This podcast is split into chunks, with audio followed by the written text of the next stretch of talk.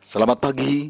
Janganlah engkau lupa memperkatakan kitab Taurat ini, tetapi renungkanlah itu siang dan malam, supaya engkau bertindak hati-hati sesuai dengan segala yang tertulis di dalamnya. Sebab dengan demikian perjalananmu akan berhasil dan engkau akan beruntung.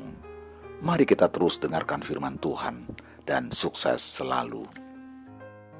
Shalom, tidak pernah bosan? Kita selalu rindu mendengarkan kebenaran firman Allah. Jadi hari ini tema saya so pasti. Wah, so pasti ya, artinya selalu pasti. Kalau saudara bicara tentang so pasti atau selalu pasti, eh, kecenderungannya adalah ingat dengan kebaikan Tuhan. Bahwa Tuhan bukan sekedar janji, tetapi dia memberkati dan dia menepati.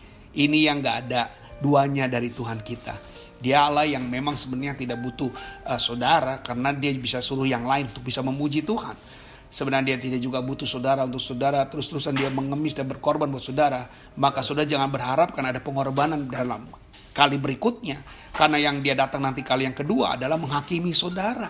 Jadi di kesempatan ini so pasti kita harus menekankan diri kita untuk tetap menjadi anak Tuhan yang sungguh-sungguh. Kita akan baca di dalam Roma pasal 9 ayat yang ke-6 sampai 16. Cukup panjang ayat ini. Biarlah ini jadi berkat buat kita semuanya. Akan tetapi firman Allah tidak mungkin gagal sebab tidak semua orang yang berasal dari Israel adalah orang Israel. Dan juga tidak semua yang terhitung keturunan Abraham adalah anak Abraham. Tetapi yang berasal dari Ishak yang akan disebut keturunanmu. Artinya bukan anak-anak menurut daging, adalah anak-anak Allah, tetapi anak-anak perjanjian yang disebut keturunan yang benar. Sebab firman ini mengandung janji. Pada waktu seperti inilah aku akan datang dan Sarah akan mempunyai seorang anak laki-laki. Tetapi bukan hanya itu saja. Lebih terang lagi ialah Ribka yang mengandung dari satu orang yaitu dari Ishak bapa leluhur kita Sebab waktu anak itu belum dilahirkan dan belum melakukan yang baik atau yang jahat, supaya rencana Allah telah tentang pemilihan yang diteguhkan bukan berdasarkan perbuatan tetapi berdasarkan panggilannya. Dikatakan kepada Ribka anak yang tua akan menjadi hamba anak yang muda. Tetap seperti ada tertulis, aku mengasihi Yakub tetapi membenci Esau. Jika demikian, apakah yang hendak kita katakan? Apakah Allah tidak adil? Mustahil. Sebab ia berfirman kepada Musa, aku akan menaruh belas kasihan kepada siapa aku mau. Menurut belas kasihan aku akan bermurah hati kepada siapa aku mau bermurah hati. Jadi hal itu tidak tergantung pada kehendak orang atau usaha orang, tetapi kepada kemurahan hati Allah. Menarik sekali ayat yang ke-16. Jadi hal itu tidak tergantung pada kehendak orang atau usaha orang, tetapi pada kemurahan hati Allah. So pasti.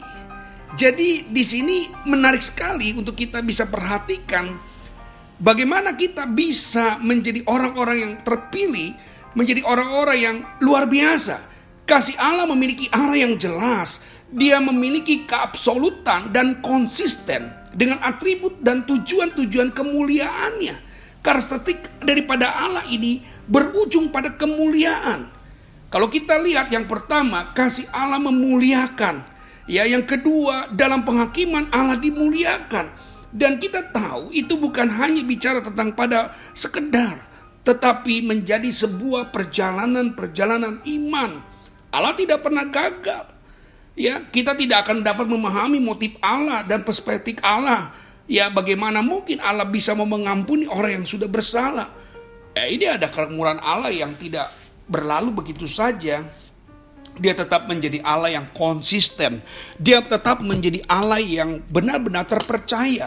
Kita kadang-kadang dibuat sebuah apa ya? Kayak seperti sebuah perjalanan begitu. Kadang turun, kadang naik, ya, kadang lancar, kadang tersendat tetapi jangan pernah meragukan bahwa itu bukan menandakan bahwa Allah kita tidak konsisten, ya, bahwa Allah kita adalah Allah yang uh, tidak mampu untuk berkarya lebih tepat lagi. Justru di situlah Dia mau supaya kita semuanya menjadi orang-orang yang militan, mampu Selalu Allah membuat sebuah pertandingan dan kita adalah pemenangnya. Allah menjadikan kita adalah lebih dari pemenang. Justru lewat perjalanan-perjalanan itu, lewat kinergi kerja kita yang penuh dengan semangat, tantangan yang semangat. Ya, seperti Yusuf, saudara. Lihat, seperti Yusuf. Terangnya sudah disiapkan Allah. Janjinya sudah ada pada diri Yusuf. So pasti perjalanan Yusuf dia tinggal sendiri yang menjalankannya.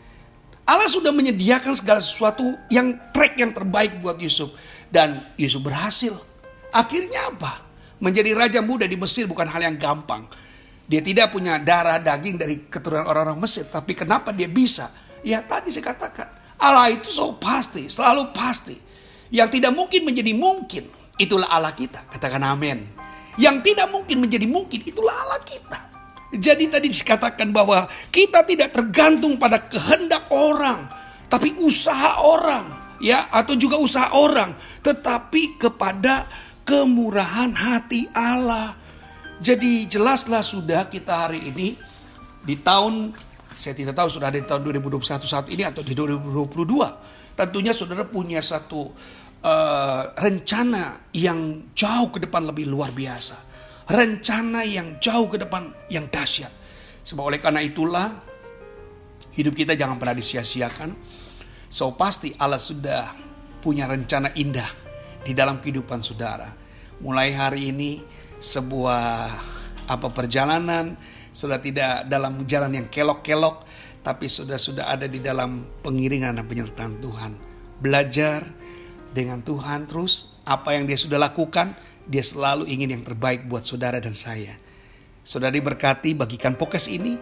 Katakan kepada mereka, Allah so pasti, Allah yang selalu pasti dengan janjinya yang ingin dan mau selalu untuk memberkati saudara semuanya. Itu saja pokes kita pada hari ini. Ya, kira Tuhan Yesus pasti-pasti memberkati kita semua. Haleluya, shalom. Puji Tuhan, saudara dikasih Tuhan, saya percaya firman Tuhan menjadi berkat dan kekuatan buat saudara semua. Tuhan Yesus memberkati saudara semua, sampai jumpa dalam renungan yang berikutnya. Haleluya.